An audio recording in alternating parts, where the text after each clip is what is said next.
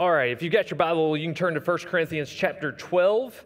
If you have your YouVersion Bible app, I'm in the CSB. It'll be on the screen as well as in the outline that you were handed when you came in. 1 Corinthians chapter 12. We'll get there in just a moment. Um, but every once in a while, I will see a friend online post um, this quote that says, and maybe you've seen it, we can be brothers, but we don't have to be twins. Um, for some, you are like, I don't want to be your twin. Um, growing up in uh, church, uh, there was this song that my, I don't even, it wasn't a church song, um, but it was uh, something that our children's director and then my youth uh, director would sing, and he would say, um, You, uh, what is it? Um, uh, UGLY, you ain't got no alibi, you ugly. Yeah, yeah, you ugly. Ilmay, Ilmay, I know how you got that way, your mama. I wouldn't sing that. Um, actually, that's Mike Kemper, the pastor at uh, Charm City Church that we support in missions. Um, I don't know who would say that, not me. Um, so uh, we can be brothers, but we don't have to be twins. In the context of the church, um, that means for us as followers of Jesus that um, there should be unity in our diversity rather than division. We don't have to divide ourselves over our diversity and over our differences when those are secondary and kind of third level differences. When it's not the, um, the, the fundamentals of the faith, we can still be brothers. We can still be brothers and sisters, and we don't have to divide ourselves. We can have unity in diversity. Um, the church, we as people, we as followers of Jesus, are diverse in our nationality, in our skin tone, in our language, in our dialects. All it takes is to be in this area area with a lot of military, and you hear a lot of those Yankee accents from up north, and you're like, hey, you must be military or job transfer or whatever, because we don't sound like that down here. And so you know someone's not from here when they say something about our accent, because it's like, well, this is home for us, you know. Um, it may be new for you, uh, but I love, I love different dialects. I love like hearing people from England and Australia, and they probably get tired of people going, you know, oh, I love your accent. Where are you from? And so we're diverse in those ways. We're diverse um, um, in our gender. We've got male and female. We're diverse in our education. Some people have very uh, higher education, doctorates and masters, and then some just maybe high school or less, but maybe you went to tech school or something like that. You're diverse in your education. You're diverse in your financial status, your skills, your talents, your passions, and even your convictions. Some of those secondary things within Christianity where there's diversity, where one might say, Hey, I'm convicted in this area. The Bible's not very clear. And another might say, Well, I'm not so convicted in this area. There's diversity in that way. God made us all unique. He made us all diverse. God made you to be you. God did not make you to be a clone of any other person. He created you to be a unique individual, a unique person. He saved you to conform you not to another person, but to his son Jesus. That's why Paul tells us in scripture as he wrote to Timothy, he says, Follow me as I follow Christ. He wasn't just saying, follow me, and he wasn't just saying to be a clone of me and to be another Paul. What he was saying is, Timothy, I want you to follow me, to learn from me as I follow Christ. Why? Because I don't want you to be another Paul. I want you to be Timothy, who is made in and lives out in the, the image and the likeness of Jesus. Follow me as I follow Christ. Unfortunately, we know, um, and we're not disparaging anyone, but some pastors, some ministry leaders um, put more effort and work harder at trying to make people clones of themselves rather than disciples of Jesus. My job is not to make you another Nick Carnes and you're like, Amen. That should have been like the loudest amen like I've ever gotten.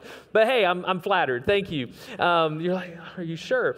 Um, you do not want to be another Nick Carnes. Uh, my, my oldest son is here. He can tell you. My wife's right here. She can tell you. Tristan's in the back. He can tell you. I don't know where Haley is. Haley, wave at me. She's probably serving in the children's environment. They will tell you, you don't want to be another clone of Nick Carnes. I, it is my job to equip you and to help you to become a disciple of Jesus Christ. So today we're going to learn from Paul as he wrote to the church at Corinth. And in this letter, in this portion of his letter, he speaks to the church in their unity and in their diversity. 1 Corinthians 12, verse 1 through 3 to begin says, Now concerning spiritual gifts, brothers and sisters, I do not want you to be unaware. You know that when you were pagans, you used to be enticed and led astray by mute idols. Therefore, I want you to know that no one speaking by the Spirit of God says Jesus is cursed. And no one can say Jesus is Lord except by the Holy Spirit. So he's beginning here by reminding these Christians that before they came to faith in Christ, they were not only enticed, and we understand that language, it's almost like being um, dr- drawn by something like lust or like to something of great wealth, that we're enticed by it, the, the shiny object. He says, You were enticed by um, and you were led astray by mute idols. So, so they were led astray when they were pagans, when they weren't followers of Jesus, by these man made, dead, and powerless idols that could do nothing for them. And so now he's once again kind of warning them, just as we have seen all through the New Testament in 1st through 3rd John, 1st and 2nd Peter, all of those um, books that we've studied, we see in Colossians the Gnostics and these false teachers, and all of these Christians um, being put in harm's way essentially from false teachers and mystics and all of these um, different groups of people. And so here, what he's doing is he's warning them so they're not led astray, they're not misled again because there's a group of people who are cursing and blaspheming Jesus, a, a group of Jews in this time. But what they're saying is, is that they're being empowered to do miracles and to do all these great wonders through the Holy Spirit through, through this Spirit. And so, what Paul is telling them here to begin this letter before we get into the meat of it is um, that no one will curse Jesus, no one will blaspheme him, no one's going to disparage him and who he is, um, and be led of the Spirit. There's no way, that's contradictory. I, I say oftentimes we can't be led by the Spirit, and the Spirit war against himself. And, and so, um, if you have the Holy Spirit and I have the Holy Spirit, and we're yielding ourselves to the Holy Spirit rather than to our flesh and to what we desire and to what we want, then as we yield to the Holy Spirit, there will be unity. Um, even if in some disagreements, there can be unity rather than friction and fighting. Why? Because we, and division, because the Spirit doesn't war against Himself. So if you're being led by the Spirit and I'm being led by the Spirit, there will be unity. And so here, the Holy Spirit is not going to lead someone um, into blaspheming and cursing Jesus. In fact, he says it is only by the Holy Spirit and the power of the Holy Spirit that one can declare that Jesus is Lord. And so today, um, even this week, I was speaking to someone who was talking about struggling with belief at some point in his life. And we were talking about the different evidences and things like that. But at the end of the day, um, God can use factual, historic, science. He can use all of those things. But at the end of the day, the, the faith that comes for salvation and the faith that recognizes that Jesus is Lord comes through the Holy Spirit, comes through being awake and having our eyes open to who He is. It is only by the Spirit, Paul says, except by the Holy Spirit, one can say Jesus is Lord. And so he goes on in verses 4 through 11 and says, Now, there are different gifts, but the same Spirit. There are different ministries, but the same Lord. And there are different activities, but the same God works all of them in each person. A manifestation of the Spirit is given to each person for the common good. To one is given a message of wisdom through the Spirit, to another, a message of knowledge by the same Spirit, to another, faith by the same Spirit, to another, gifts of healing by the one Spirit, to another, the performing of miracles to another prophecy, to another distinguishing between spirits, to another different kinds of tongues, to another interpretation of tongues. One and the same Spirit is active in all these, distributing to each person as he wills. You can write this down. Christians have unity in the Spirit, but diversity in their gifts and responsibilities. Christians have unity in the Spirit, but diversity in their gifts and responsibilities. Within himself, God has unity with diversity. That there's one God, one Spirit, one Lord. God is triune. He's one God, but three different persons Father, Son, and Holy Spirit.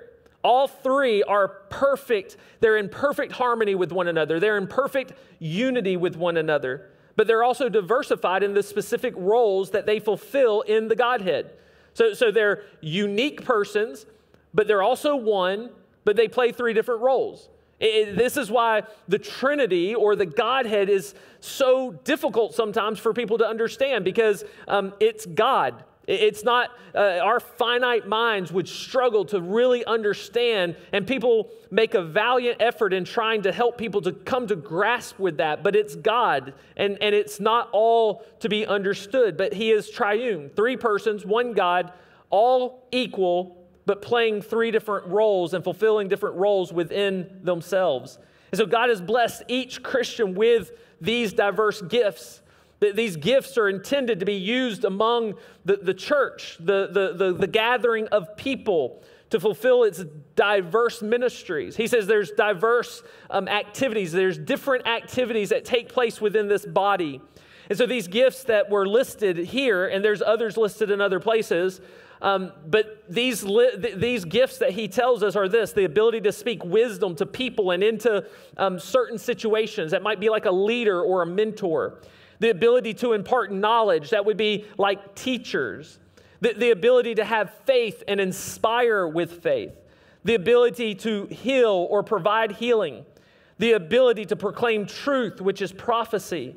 The ability to speak foreign languages and interpret those languages that the Spirit decides by His will, His own will, which gifts that He distributes and to what degree and to what level that He distributes those gifts. So, so when you were saved, you were given a specific gift through the power of the Holy Spirit. Everyone was who has come to faith in Jesus.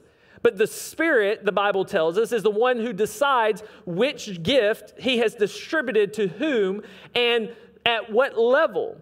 And so it might be that we grow in that gift and that gift grows and He imparts to us more of it and He gives to us more power in that gift. But the Holy Spirit, by His own will and by His own choosing, has given us the gifts and and the level by which we have those gifts. And so, therefore, there shouldn't be any jealousy, there should be no arrogance, there should be no entitlement among the family of God. You're gifted in the way that you're gifted solely because God has gifted you in that way.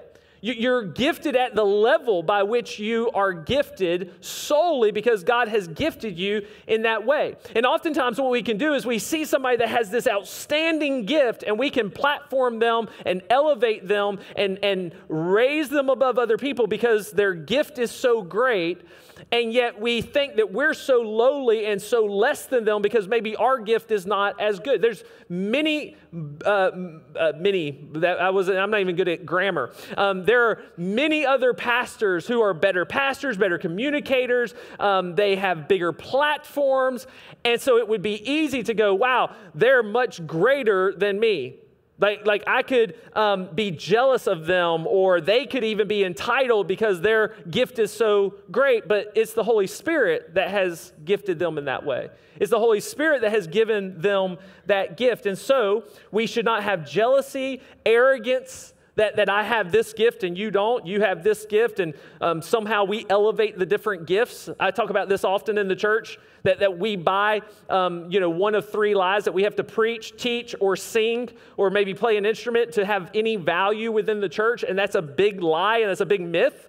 Um, th- those are just three things that you can do, three talents that you might have, but there are many other talents, there are many other ministries, there are many other roles that are vital in the life of the church, but we've been raised to believe that the, the pastor, the teachers, and the musicians are like, should be elevated above other people. And so, with that, if we have that gift, we can become arrogant. If we don't have that gift, we can become jealous, or we can feel like we don't measure up or we don't add up to the other Christians or the other parts of the body.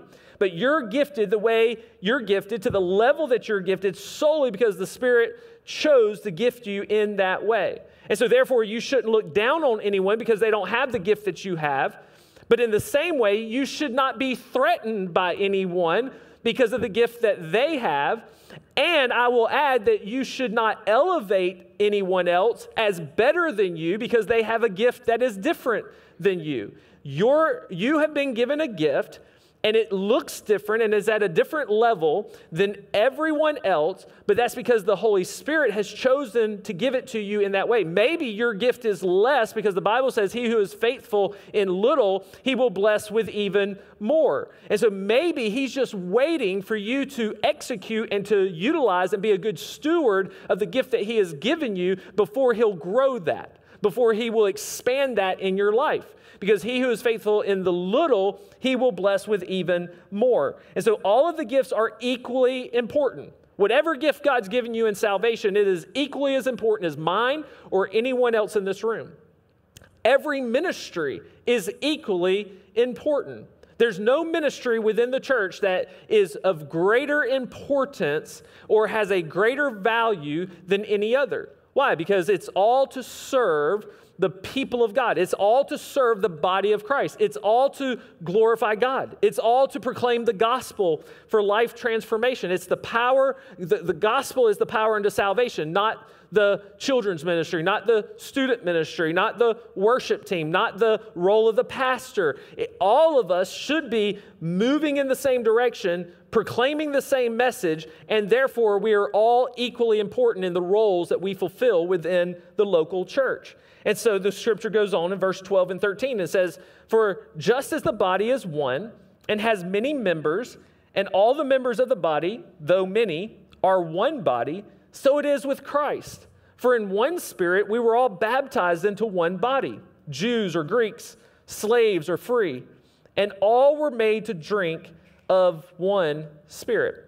How, many here, just raise of hands, uh, ever played team sports? Those who golf, you can't raise your hand because uh, number one, it's not a sport. Number two, definitely not a team sport. Um, every team sport is made up of many individuals, various different individuals on that team. It doesn't matter what team sport it is, um, you're going to have individuals on that team. But, but without the team working together, there's going to be very few victories. Just about every team sport is designed in such a way that you need the team to be victorious. Now, someone might hit a game-winning, you know, shot um, to, to win it, but uh, it took a team to get them to that final seconds to where one individual on that team could make that final shot. It takes the team to be victorious. And you've probably heard the term the GOAT. Um, the goat, it's not like a satanic symbol or anything like that. Um, it is the greatest of all time. That's what that stands for, for those that don't know, because I know there's people here that's like sports isn't your thing. And so the goat is the greatest of all time. For instance, Sylvester Stallone, he's the greatest action movie um, actor of all times. Uh, if you don't believe so, I, I, will lead you to Jesus um, after the service. Michael Jordan, he is the GOAT of NBA players. LeBron James, he is the GOAT, the greatest of all time at flopping. Um, Tom Brady is the, the GOAT of um, quarterbacks. And some of you may disagree because you might think that, you know, with Deflategate and all that stuff, I don't know, but um, he's got the rings. So, regardless, um, he's the GOAT. He's the, they're the greatest of all time. But as much as we label individuals as goats, the greatest of all times, um, Tom Brady isn't winning a Super Bowl without deflating, I mean, without um, an offensive line protecting him. Because if he's on his butt the whole game, he's not passing and he's not making completions, he's not throwing touchdowns, he's not handing the ball off. Like without an offensive line, a quality offensive line to protect him and to open the holes for the running back to get through, like you're not winning a Super Bowl. You're not winning the MVP. Without a defense that helps protect the score and keeps the other team from outscoring you, you're not winning Super Bowls. So, so as much as we want to um, highlight and to label people as the, the, the greatest of all time or the greatest or the star, it takes everyone fulfilling their specific role at the best of their ability for them to achieve their ultimate goal, which is winning, winning championships. And so it, it takes more than just the star, it takes an all star. Stars will only take a team so far. It takes an all star team to achieve the ultimate goal of winning. And it's no different in the church. We're one body made up of different members. We're one team. We're one family. we too have a goal. And every other church, they may say it in a different way. And we've gone through our mission statement in this series. And so hopefully y'all are at least familiar with it. But that shorter version that we talk about is our goal as a church is to lead people to become passionate followers of Jesus. So, so just like with a sports team, with, with a, a team sport, they're, they're all focused on the same goal.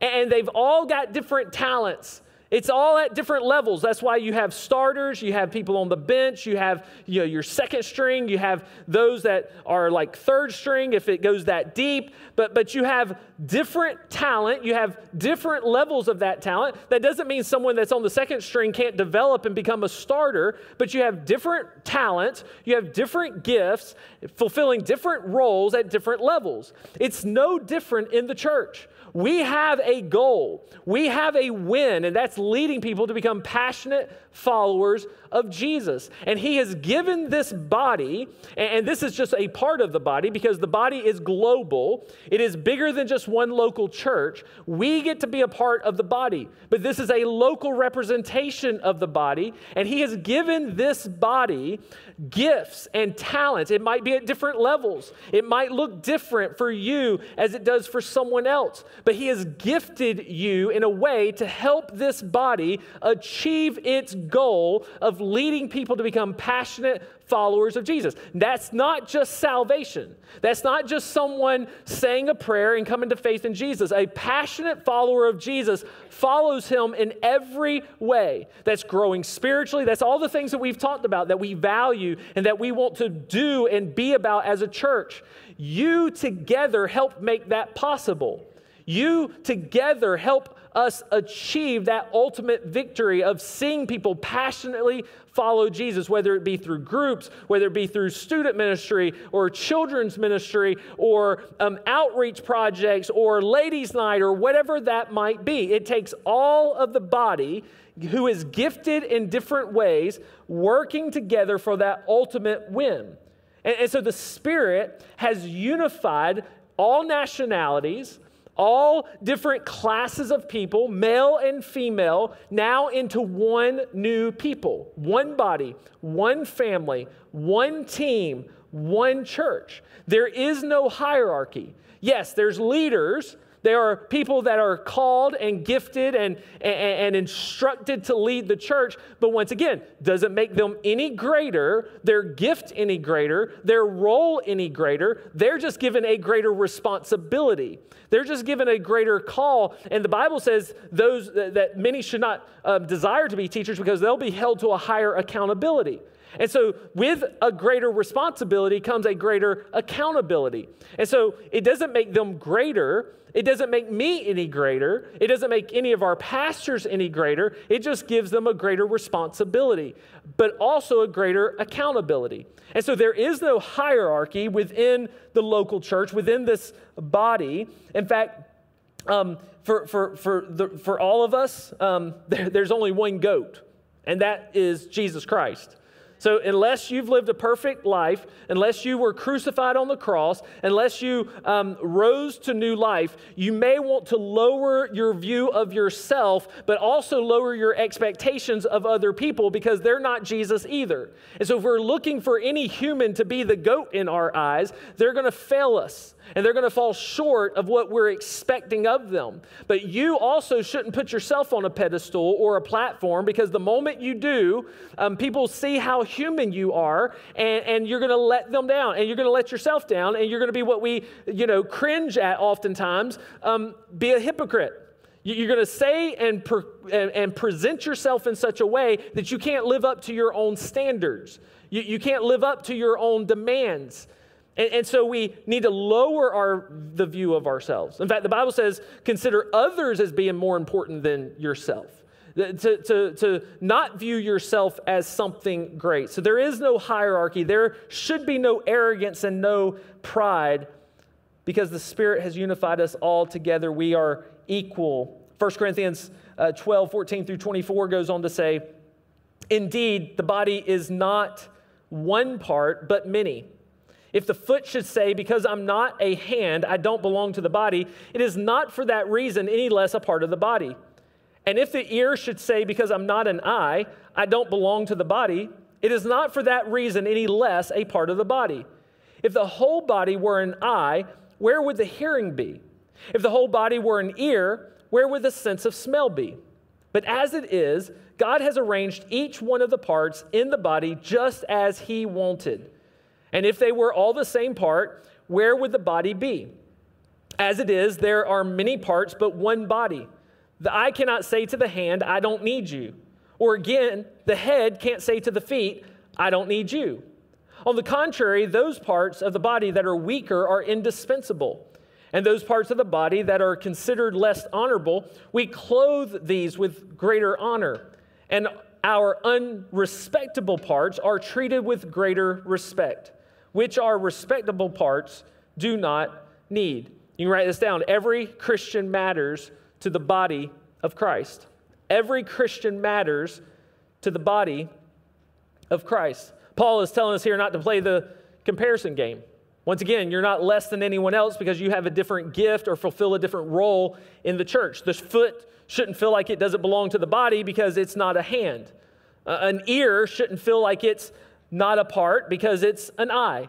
And so he's using body parts, but he's already given us the different gifts. He's already given us the different roles. Um, uh, we're in a modern style church. We're in uh, the church of 2022. And so we can look through scripture and we can kind of see how they did some things back in the first century, but there's really no prescription other than worship and the gospel and things like that. Like, he doesn't dictate to us the different programs and the different ways that you can flesh that out in the body of, uh, within the local context of the church, within a specific gathering. And so the way we do church might be, uh, is much different than the first century but there's still roles, there's still things um, that we do that align with what we see here in Scripture. And so, what he's saying here is that the foot shouldn't feel like it doesn't belong because it's a hand. And so, he's using these body parts, but what he's still uh, relating it to, he's wanting you, he's, he's painting this picture for you of your body to help you understand whatever gift that you have within the context of the modern church that you're a part of, that you have a role to play. You might be the hand, you might be the eye, you might be the ear. And what he's saying here is we don't need to play the comparison game by saying to one, like, you know, saying to the eye, I don't need you. I, am a hand, I don't need the eye. Or I'm an ear, I don't need the nose, or whatever. Uh, he, he's not calling you those actual body parts. He's wanting you to understand because we understand how the body works. And so if you can walk, you're grateful you have feet, right? You're grateful you have feet if you can walk. If, if you, uh, you're grateful you have two ears and not four eyes, literally four eyes. I know, you know, growing up, if you had glasses, you might have been called four eyes. But, but, but you're thankful you can hear. You're thankful you can see because you have those body parts. When you have all of your body parts working as they're supposed to, you can fully function as God intended you to function. But if you didn't, you might be crippled and hindered from doing the things that you want to do, doing the things that you need to do. Well, in the same way, if you're a follower of Jesus, the Spirit has gifted you to fulfill a role in this body. And maybe you don't belong to this body. Or maybe God's going to send you to another body through job transfer or through um, military or whatever that might be. It's still the body of Christ. If it fulfills the requirements of the scripture to be a New Testament church, you still have a role within that place. That's why, as people leave here, we often try to find them a good gospel centered church wherever they're being sent, wherever they're going for work. Why?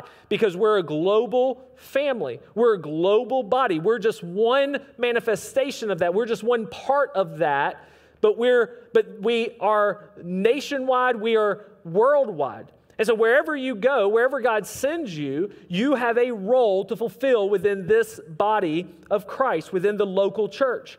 And so this is what Paul wants you to understand. You're a part of the body. You might not be the pastor, but you might um, be a fantastic group facilitator. You may not be a singer, but you might be able to do tech, or you might be a musician. You, you might not know tech stuff, and you're like, I mean, I don't know anything like that. But you have the generous, uh, the, the generous gift, not generous gift, the generous gift of hospitality. You might not do well with kids or students, but you have construction and maintenance skills or something along those lines, something that you can utilize for the, the, the sake of the local church and benefiting it and helping it. So we all have gifts and talents. But oftentimes we buy that big three myths of I can't teach, I can't preach, and I can't sing, and so therefore I'm useless. But you can shake hands, you can hand out programs, you can hug people when they walk through the door, you can sweep, you can mop, you can um, watch children and care for them. And we don't just watch children here, we invest in children, we share the gospel with them even at the youngest of ages. You can go and be a, a, a small group leader for students or um, involved in, in different roles there. You, you can help in a wide variety of different ways within the local church. And so the question is, is are we going to um, be a part of strengthening the church or crippling the church? We see this God, that eh, all through Scripture. God saved you in Jesus, and the Spirit has gifted you to fulfill a role in His body. You have been saved not to sit. You, you, he didn't save you for you to just sit and occupy a seat. He saved you to make you a part of the body to fulfill a role that only you can fulfill, or you and maybe a handful of other people that He has gifted in a similar way. But your gift may be greater, their gift, gift may not be as great. And so that's where people grow from one another. Iron sharpens iron. That's where we uh, benefit one another. We help and encourage one another. And so you've not been saved to sit, you've been saved to be connected to the body, not disconnected. And I wonder today, what body part are you okay with sacrificing and giving up and going without? Are you okay with your not, not having your feet? I uh, know a lady through the chaplain, some chaplain work that I do, and for, for, for months now, she has had this excruciating pain in her feet that she can't even get relief from. Thankfully, she has a desk job, and so she can still work, but even some days the pain is so distracting that it's hard to do her work, but to walk and to function as many of us do, walking downstairs and just walking through the house and, and just trying to fulfill the, the roles of life is very difficult for her. She, she's losing the physical ability of her feet. I, I, think she would want that back. I think she would want that pain to go away.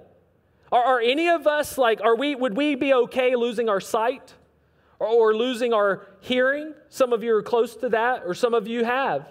You, you, can, you can testify to the difficulties of that. I have a pastor friend locally who just, just out of the blue just lost hearing in one of his ears or, or a majority of it and has to have um, an aid to help him. He, he, he would love to have his full hearing back. None of us would be okay with losing a body part or a function of our body. How many of us are okay with our mind dimming and losing our memory and struggling in that way? If you've ever had a family member with dementia or Alzheimer's, I've had several family members. Nikki's grandma had dementia. it's a very difficult disease. It's a very heartbreaking disease as your family member loses their knowledge of who you are. And so, would any of us wish that and desire that for ourselves to lose the function of our mind? None of us would. See, none of us are okay with losing our physical um, abilities, uh, any part of our body. And the truth is, God's not okay with not having a fully functioning body either. And that's what happens. You can write this down. The church is crippled when Christians don't fulfill their God given roles. The church is crippled when Christians don't fulfill their God given roles. That's why he says you're a ear, you're a hand, you're a foot, you're an eye, he wants you to understand that you have a function, you have a role within the church, within the body. And if you don't fulfill that role, it's no different than if your foot decides it's not going to fulfill that role.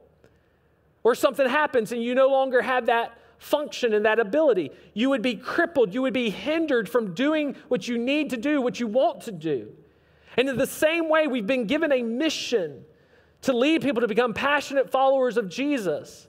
He's called us, He saved us. He says, I'm not just going to put one, I'm not just going to give the church the pastor because there's only so much one pastor can do.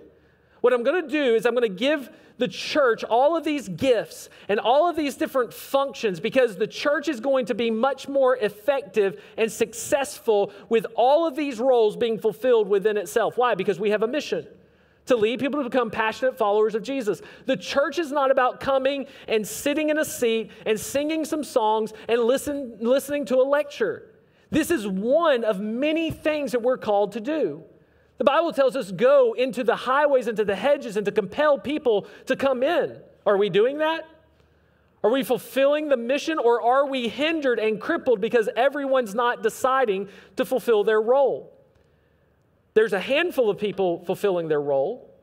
there's a number of people, but they can only do so much before they wear out, before they lose the, before they burn out. Before they say, I can't do enough, I need another foot to help me because I'm, I'm trying to do it all on one foot. I'm trying to do it all with one hand and it's grown weak and it's grown tired. I need another hand. I need an arm to support me. I need a mind to help understand and to know maybe more strategies and better ways of doing things. We need one another. Without one another, we are crippled and we don't fulfill our God given roles. When you're disconnected and not plugged in to the church, fulfilling your God given role with your God given gifts, the body is crippled. This body is not fully functioning. Most churches are not fully functioning. What if we, as followers of Jesus, said, I'm going to fulfill my role? It might not be as great as someone else, it might be limited in its scope, but I can do what I can do. And whatever I do is going to matter. It's important because it's going to help us get one more step closer to that victory, to fulfilling the role of leading people to become passionate followers of Jesus.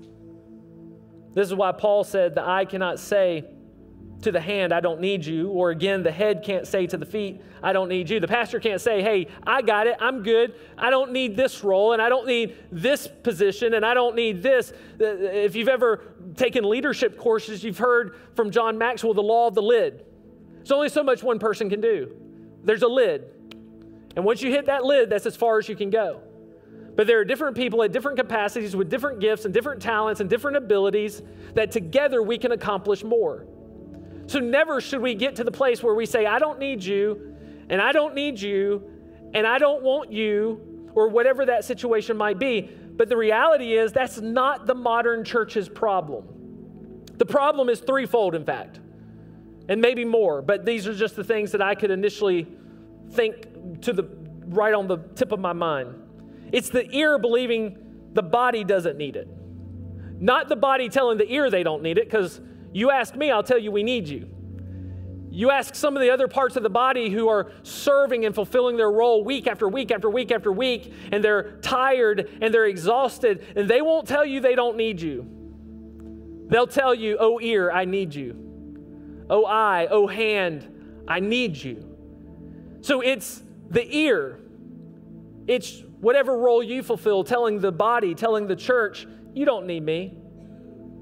Another part will fulfill my role. Another part can take the place of me being an ear, The eye can do it. The second thing is this it's the legs prioritizing other things, declaring that it's too busy. It doesn't have enough time to use their gifts to fulfill their role as legs. This is what we talked about last week. God's given us these abilities, just like He has blessed us with resources and finances and treasures that He calls us to be stewards of, to manage well for the kingdom of the God, uh, to, for the kingdom of God, for the advancement of the gospel. We're not owners of that. Well, who gave us these gifts? The Holy Spirit, out of His own will and out of His own provision. He says, "I'm going to give you this gift at this level, at this depth." We're called to be stewards of that gift, to, to manage it well. We're not owners of that gift. And so, therefore, we have to utilize it and put it into practice in the way that we have been instructed through Scripture.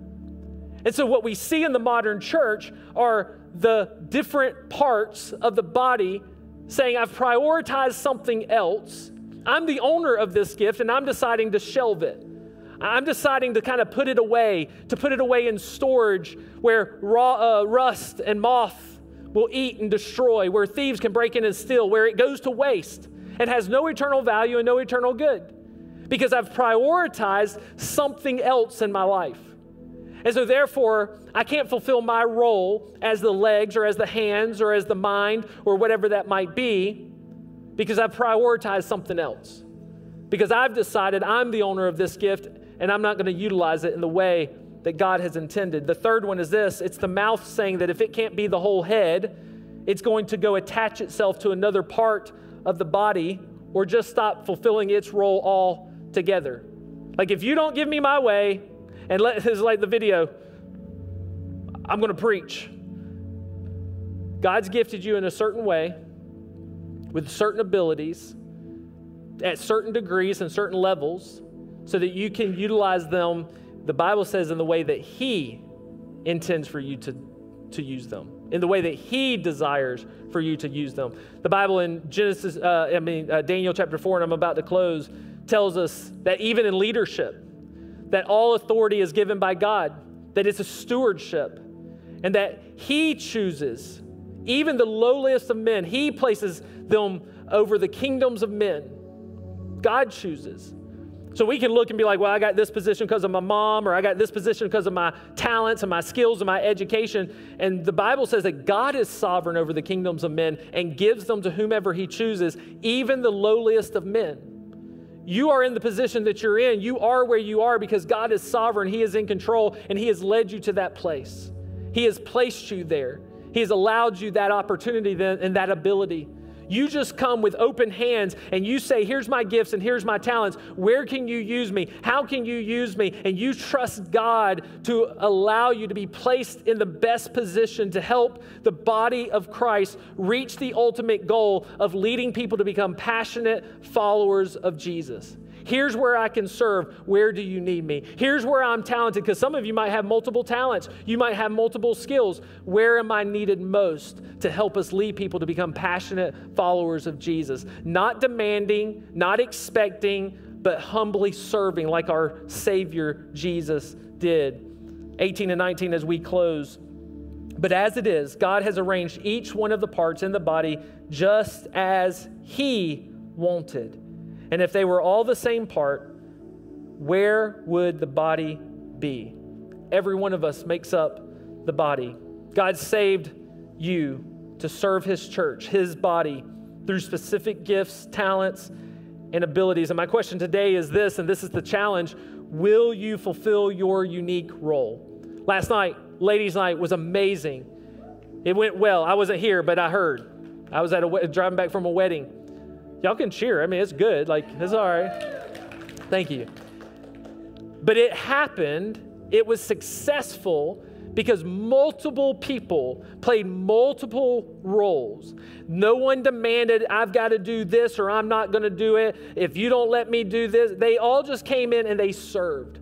Musicians, singers, food prep, decorators, what, all the roles, security, merch table. I mean, and, and it worked and it was successful. Why? Because people came with open hands, willing to serve. These lights that you see, these all these pink lights, Ken used his talents to design those for the ladies' night and for the church, using a gift, using a talent that enhances our environment, that saved us money too but they're, they're awesome. Go, go up close to them and look at them. Absolutely.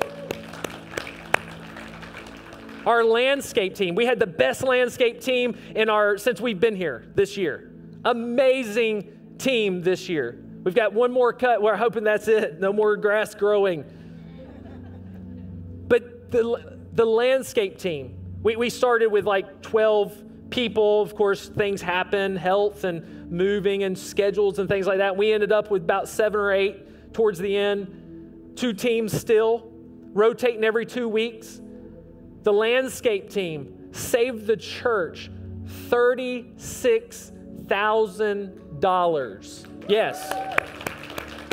by getting up early in the heat of the summer when it's when it's nasty outside, it's humid, it's 100 plus degrees outside. And what used to take four hours, they would knock out in about two, two and a half hours, could be because it was hot, but did an amazing job and saved the church from having to hire a company that quoted us $36,000 to do it every two weeks, using their gifts and their talents to serve the church. And weekly, we have team leaders, we have volunteers, we have people serving, whether it be the host team, whether it be parking lot, whether it be in the children's environments, serving so that the gospel may go forth, may penetrate the hearts of children and teenagers, so that people will feel welcome and have a warm welcome when they come in and a fond farewell as they leave, and they know that they belong and that they can be a part, and this is a place that they can find their new beginning, that this is a place of second chances, that this is a place that they can come no matter what they struggle with, who they are, what brokenness that they're dealing with, and they can find healing and they can find hope. And so I wonder today will you help strengthen the church or will you cripple it? Will you hinder it from us being able to fulfill the work and the ministry that He has called to? Will you shift from just being a consumer to being a, a contributor, to saying, God's given me a gift, God's given me something I can contribute, and so I'm going to find my place and I'm going to find my role. And today you can take that step. You can go to, you can write this down on your notes, and then I'm going to pray. You can go to newpassionchurch.com forward slash serve. Newpassionchurch.com forward slash serve. And you can fill out a, a, a form there and tell us where you would like to serve on a a, a weekly basis, a bi weekly basis, a monthly basis. Some roles can be done every week because you get to be in service. Some we want to rotate because it's working with children or, or um, you know, it's, it's outside of the auditorium, so we want you to be able to be in service, and so we try to rotate those whatever that looks like. Maybe there's something on there that, like, like the decorating of the lights and things, a, a, talent that you can bring to the team that might not be on there. Come see me personally see any of our elders or our leaders and say, hey, here's how I can contribute. Here's how I can help. This is what I can do. And we'll, we'll get you plugged in. Trust me, we're not going to let you just sit over there unused because there's great work to be done. So today, your step of faith, your step of obedience, your step of being more like Jesus and being conformed to his image is to say, what role am I playing with the gifts that God has given me? Because if I'm not, then I'm crippling and hindering the body that I've been saved to be a part of. Nowhere in Scripture where you see that you were just called to be a congregant, a spectator. You're called to be a part of the body of Christ. Let us be faithful to that call. Let us be faithful to that gifting. Let's pray. God, we thank you for this letter that we've been able to look into that Paul wrote to the church at Corinth. We thank you that the truths are transferable to us today. We thank you that you have not called us to conform to any other man, but to be diverse, to be unique, and to be like your son Jesus, to be conformed into his image and to his likeness. And Father, that's my simple prayer today that we would simply look to the truth of your word and we would say yes to you, that we would be obedient to you you have saved us for us to serve. You have saved us and shaped us with gifts and talents. May we not allow those to go to waste. But just as Jesus was faithful in fulfilling your will by going to the cross, by giving his life so that we might have salvation, that we too would be faithful in fulfilling the work that you have called us to do, to serve your will. And ultimately, Father, that you will receive the glory because of our good works to our fellow man. God, I've read your scripture. We've looked to the truth of your word. There's nothing more I can say. I ask that your spirit now would move on our hearts, move in our minds, and draw us each into obedience to you. And may we humbly follow after Christ. It's in his name I pray. Amen.